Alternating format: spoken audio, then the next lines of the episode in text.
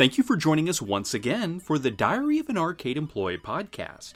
I'm your host, Vic Sage, and for this episode of the show, we are going to be talking about the very first licensed Star Wars game. I am, of course, referring to that excellent side scrolling shooter, Star Wars The Empire Strikes Back, by Parker Brothers for the Atari 2600.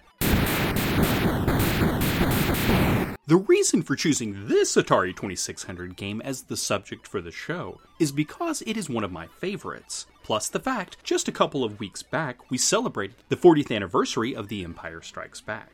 I will have to admit that in my mind, I remembered this coming out after the Atari Star Wars arcade game. But the truth of the matter is, Parker Brothers beat that classic arcade title to the punch by one year. I was talking to Earl Green before recording this episode, and he pointed out an interesting fact. With Parker Brothers securing the licensing agreement with Lucasfilm, beating out Atari developing and producing video games based on Star Wars means that Atari couldn't even port its own arcade game to the 2600 and other systems. Although, to be fair, I think Parker Brothers did a pretty good job of developing some memorable Star Wars titles. I mean, it may have indeed started with The Empire Strikes Back, but you also had Star Wars Jedi Arena, the arcade game port, as well as Star Wars Return of the Jedi Death Star Battle, all released in 83. Plus, the never officially released Star Wars Ewok Adventure. I think it's fair to say that most fans feel that The Empire Strikes Back was the best of the bunch, though. I was lucky enough to get the Empire Strikes Back cartridge for the holidays of 1982. Parker Brothers games had heavier cardboard stock in regards to their game boxes. In fact, it always reminded me of the same material used with their board game boxes. Now, say where with the likes of Atari produced games, you pulled off the top of the box, the flap that sealed it. With Parker Brother games, after removing the plastic, you slipped the top of the box off and you would find the game held in a cardboard sleeve, with the instructions below it. No need to destroy the packaging to get to the game itself. I bring this up because even though the game was wrapped, I knew it was a Parker Brothers title from the heavier box. But what could it be? Maybe it was that Spider Man game I was begging for. Perhaps it was even Frogger. As soon as I ripped that paper off, I freaked out because staring back at me was the menacing image of an AT-AT, possibly the greatest vehicle ever developed by the Empire. Friends, I was so excited that I immediately began turning on the TV and pulling out the VCS and a controller to play it. My grandmother literally had to raise her voice to get me to stop and actually keep opening my other gifts. I've mentioned in the past that while growing up, my father didn't have much money, being a single parent. Birthdays and the holidays always felt like the times where I would kind of get more than my fair share. I know now a lot of that had to do with my grandmother. Anyway, that holiday, I also received Howard Scott Warshaw's E.T. the Extraterrestrial, as well as Raiders of the Lost Ark, in addition to Pac Man and Demon Attack, too. After the unwrapping frenzy had subsided and my family was able to get all that shredded wrapping paper stuff into trash bags, I still had to wait to play The Empire Strikes Back until we had eaten breakfast. But while we were enjoying breakfast together, I was reading the manual for the game cover to cover. And as soon as I was excused and I put that game cartridge into the 2600, flipping on the power switch, while it might sound silly, this is true. I was hooked when I heard that familiar tune coming from the television set's speakers.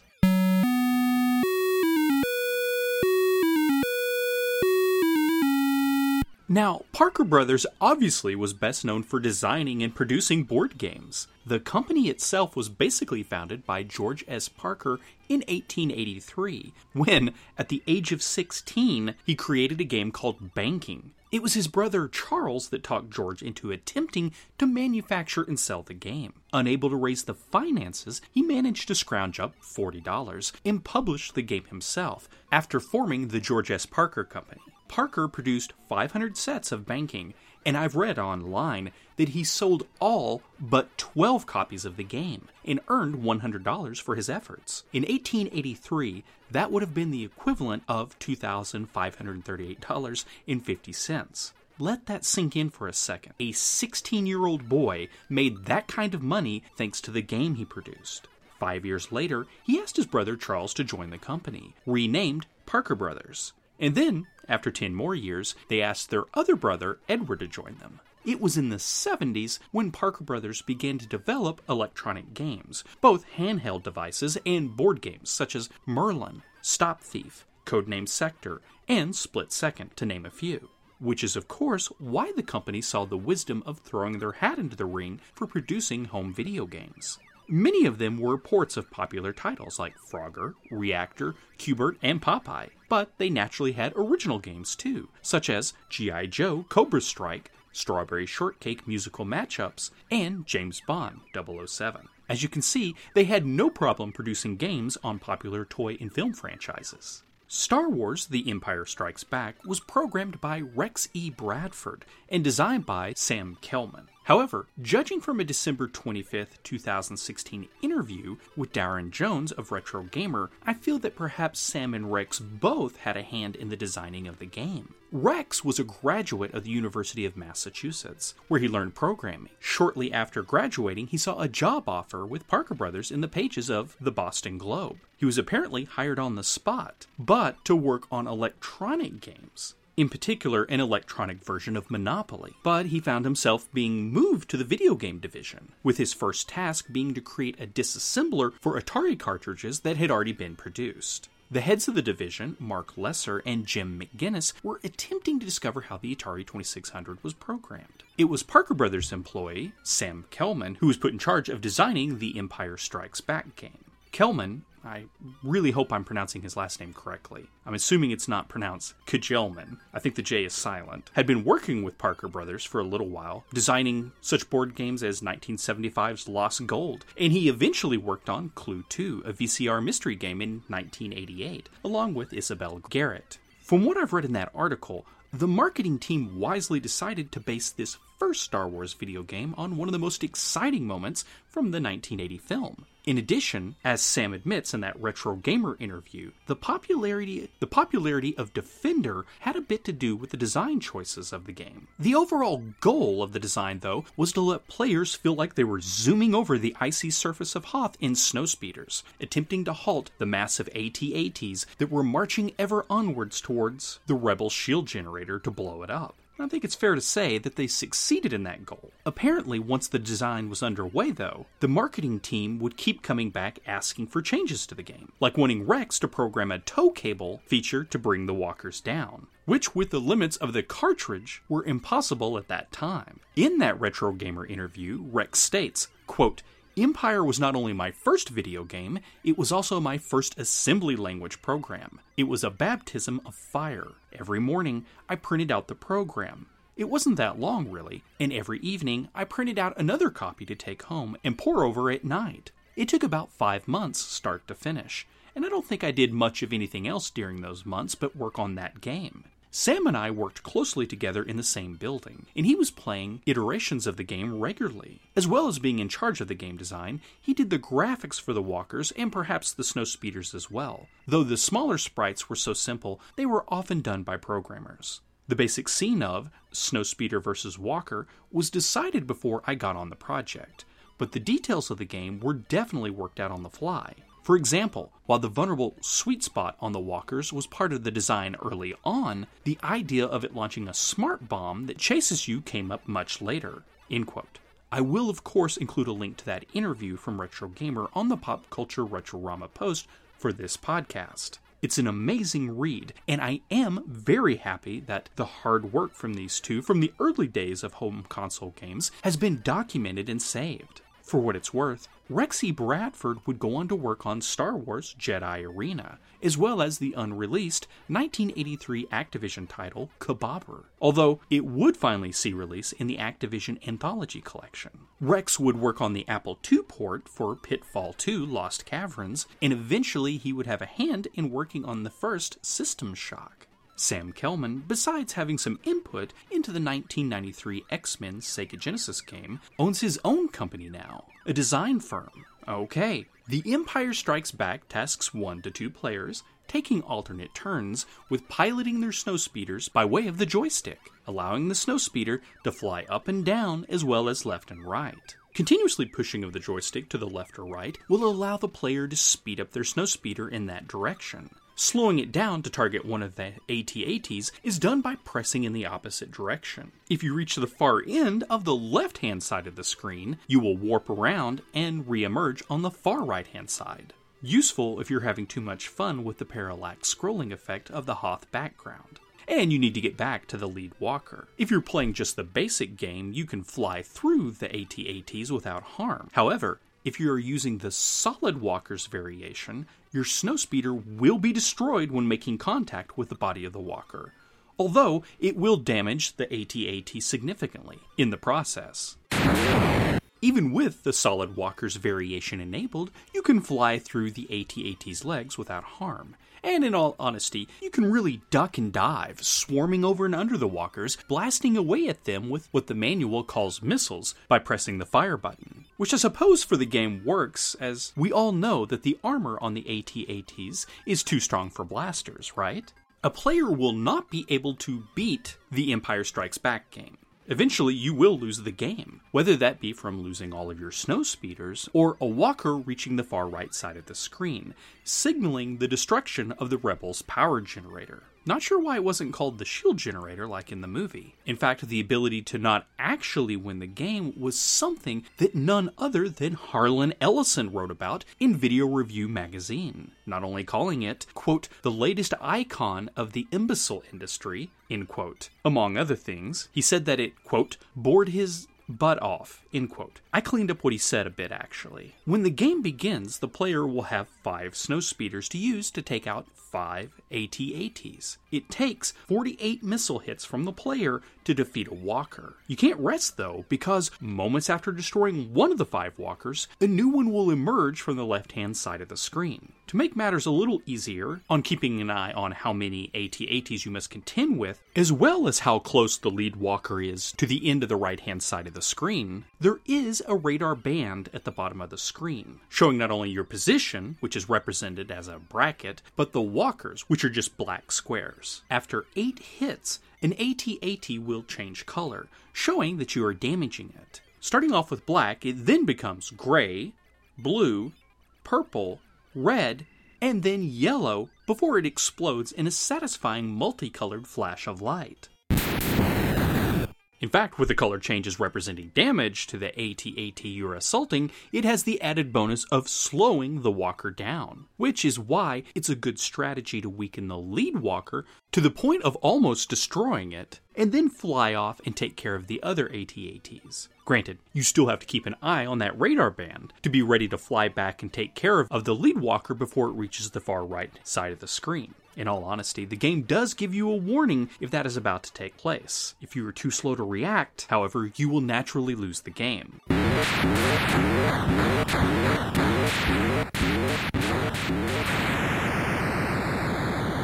I suppose it should go without saying that the walkers aren't defenseless. As they relentlessly stomp across the surface of Hoth towards the rebel power generator, they will launch their own missiles towards the player's snowspeeders. And as the game progresses, with each new AT-AT, it moves and shoots a little faster, and I am sad to say that its aim improves too. Now you might luck out and actually shoot a missile that is coming at you. This results in the Imperial missile exploding in the air. Players have to be careful, by the way. That explosion can still damage your snowspeeder if you make contact with it. There is one other variation to talk about, and it has to do with the defense the AT-ATs can use against you. That is, the Smart Bomb. Hey, told you that Defender was an inspiration for this game. In this version of the game, when the bomb hatch opens, more on that in just a second, it might release a smart bomb against the player. These travel in a looping pattern and will come after your snowspeeder. You can try to blast them or attempt to lose it by soaring away from the deadly device until it disappears from the screen. Now, if that smart bomb manages to strike your snowspeeder, if you've already suffered a hit from a walker missile, you will most definitely be blown out of the sky. The snowspeeder is purple hued, and if you have been struck by an Imperial missile, correction, when you are struck by enemy fire, the snowspeeder becomes orange colored. In addition, there is a neat design that when your snowspeeder is struck by an enemy missile, it kind of blasts you backwards a little ways across the screen. You can possibly take up to five hits before you are destroyed, but I've been shot down in as little as two hits. However, you can fly down and land in what the manual calls open valleys, basically the flat spaces of ground. There are hills though, so if you're moving at high speeds, you might have to skim just a bit before coming in for a landing. A second later will result in your snowspeeder being repaired.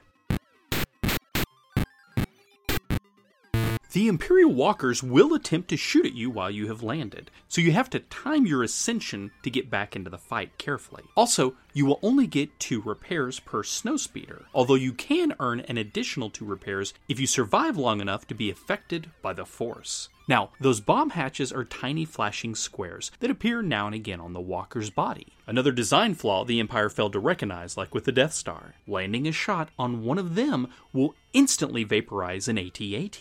They will randomly appear either on the rear section of the walker, which, in my opinion, is the easiest to hit. You have to be quick though, they only appear for a few seconds. They can also show up just behind and below the head of the walker. The thing to keep in mind is the head of the AT-AT will attempt to track you while you're flying about, raising and lowering, firing off missiles. A player must use this to their advantage if they want to be able to hit those specific areas above and below the AT-AT's head. You see why I said, though, it was easier to attack the bomb hatch from the back of the walker. Keep in mind, the AT-AT is still able to shoot at you even if it's not facing you.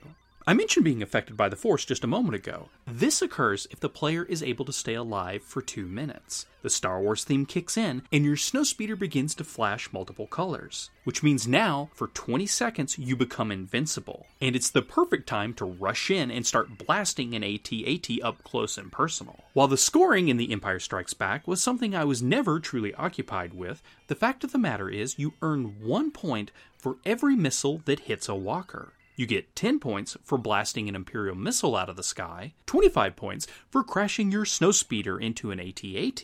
This is, of course, if you're using the Solid Walkers variation, 50 points for actually destroying a walker, and 100 points each for hitting that bomb hatch or managing to shoot down a smart bomb. You will earn yourself a new snowspeeder for every 2,000 points you rack up. And now, these messages.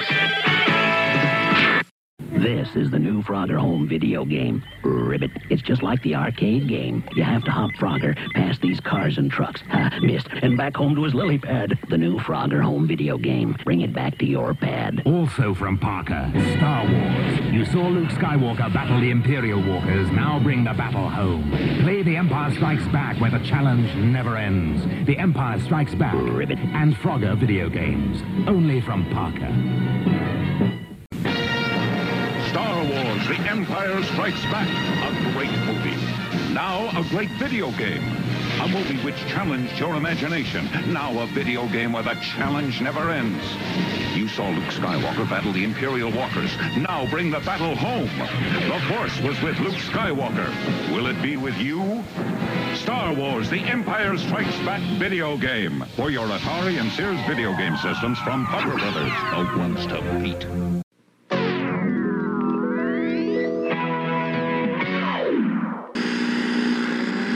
Parker Brothers managed to port The Empire Strikes Back to only one other system. In fact, here to talk a little bit more about that and other games using the Battle of Hoth scenario is my fellow pop culture Retrorama contributor and head of the logbook.com, Earl Green. We have transport. I still recall the first time I ever set eyes on Parker Brothers The Empire Strikes Back for the Atari 2600 because I was over at my sister's house and my nephew had a copy of the game and I thought it was just one of the coolest things I had ever seen. Wow, you could finally play a Star Wars game at home because you have to keep in mind this game was out before the Star Wars arcade game that, you know, really set the bar for a Star Wars gaming experience. The Empire Strikes Back was released officially for the Atari 2600 and the Intellivision. Now, a version for the Odyssey 2 or the Videopac as it was called in Europe, has been shown off by some collectors in South America. However, I am uncertain if this is actually a prototype that Parker Brothers made or if this is a fan made game. I really have no further information on the game. Also of interest, on the Apple II is a fan made game called The Battle of Hoth, which increases the number of walkers on the screen because there are several rows of walkers stacked vertically that your snowspeeder has to navigate. And in a way, it's almost like it's almost like Root Beer Tapper, the way that game works, the Battle of Hoth, in that you are trying to repel the walkers, and even if you destroy one, a new one will appear. So they're kind of like the bar patrons in Root Beer Tapper, or Tapper, or, you know, Blue Milk Tapper. Yeah, think of it as Blue Milk Tapper. So that's another game using a similar mechanic, but is not actually a port of the Parker Brothers game. For what it's worth, we do have the Empire Strikes Back Atari 2600 cartridge at the arcade. We also have the 1985 The Empire Strikes Back arcade game by Atari. But that's a story for another podcast. Shay has actually purchased two of the Empire Strikes Back cartridges. As I've shared before on Instagram and on the Diary Facebook page, there are times when children and even adults aren't paying attention where their feet are when passing by the Atari couch. Since Shay designed that area to be something like you would have experienced back in the 80s, that meant the 2600 was bolted into the floor. While the 2600 for nearly 8 years wasn't going anywhere, if someone's foot accidentally kicked it, the cartridges aren't quite as tough. And honestly, it brings you down a little bit to be walking the floor and you see pieces of the cartridge scattered all across the arcade. Speaking of the arcade, we have Gary Burton back with us this week with a brand new segment, this time talking about another Atari arcade game. Take it away, Gary. Hello, everyone. Gary here, the head game tech at Arcadia Retrocade, filling you in on some of the recent work I've been up to lately. The arcade is still closed, but that hasn't kept us from continuing to test and repair games to make them playable once we swing open our doors again. One such troublemaker has been Atari's Battlezone from 1980. This vector graphic arcade game has been a thorn in my side since I started helping the owner at Arcadia more than a year ago. While we could get the monitor working correctly, the game would barely play for a few minutes with lots of errors on the screen and then just stop altogether. I'd like to be able to tell you that after lots of diagnostic work and even more trial and error, the game is now working fine in our current lineup. That would only be half true. After much diagnostic work, I threw in the towel and contacted a fellow game tech near Springfield, Missouri named Eugene Mosh. He is an expert at bringing dead Atari games back to life, and he was able to send back our three circuit boards in less than a week. Part of being a responsible tech is knowing when to seek help above your experience. I received the bulk of my electronic repair background from serving in the U.S. Army back in the late 1980s and working as an armament repair specialist and missile command repair on AH 1 Cobra helicopters, and serving as manager of the Aladdin's Castle Arcade in Fort Smith, Arkansas for a while. While that training has served me well, the Battlezone board repair required an experience level well above mine. Our choices were 1. Wait for me to gain that experience and hope for the best. 2. Let the game just stay non functional. Or 3. Seek out someone who could repair these circuit boards blindfolded and have them back to us as soon as possible. Well, we chose that last option and the results have been amazing. Not only did Mr. Mosh do a fantastic job at making our Battlezone run like it did 40 years ago, he had a few modifications that went above and beyond for us. The high scores are now saved after the power is turned off, and the game will now play its attract mode sounds while in free play mode. Well worth the extra effort on Mr. Mosh's part. Join me back next time and let's see if we can discuss something that I can actually take credit for. Thanks for listening, guys. Bye bye.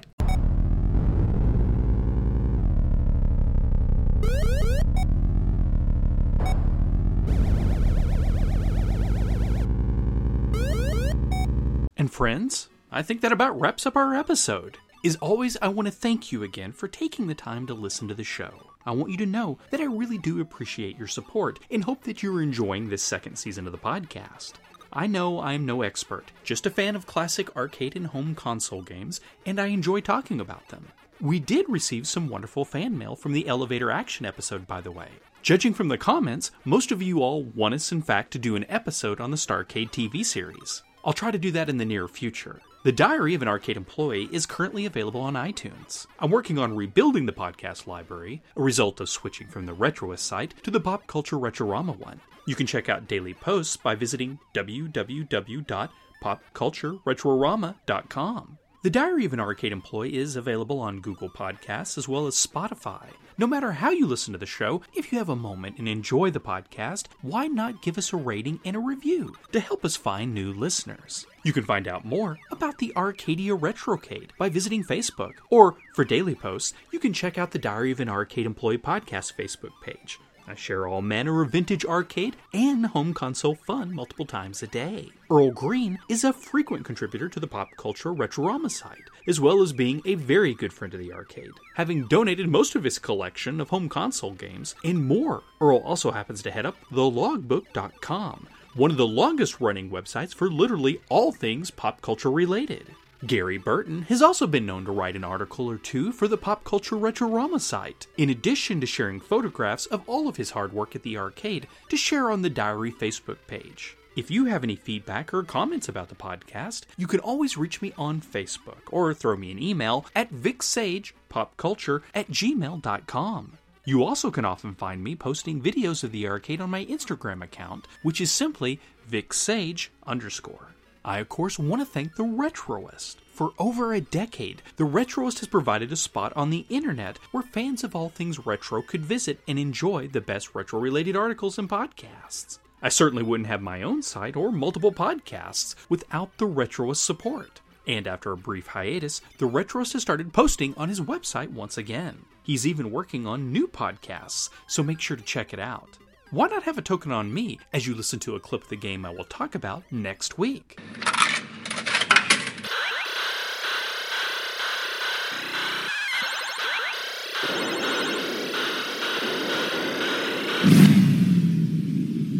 This has been a Pop Culture Retrorama podcast. Goodbye, and thanks for listening.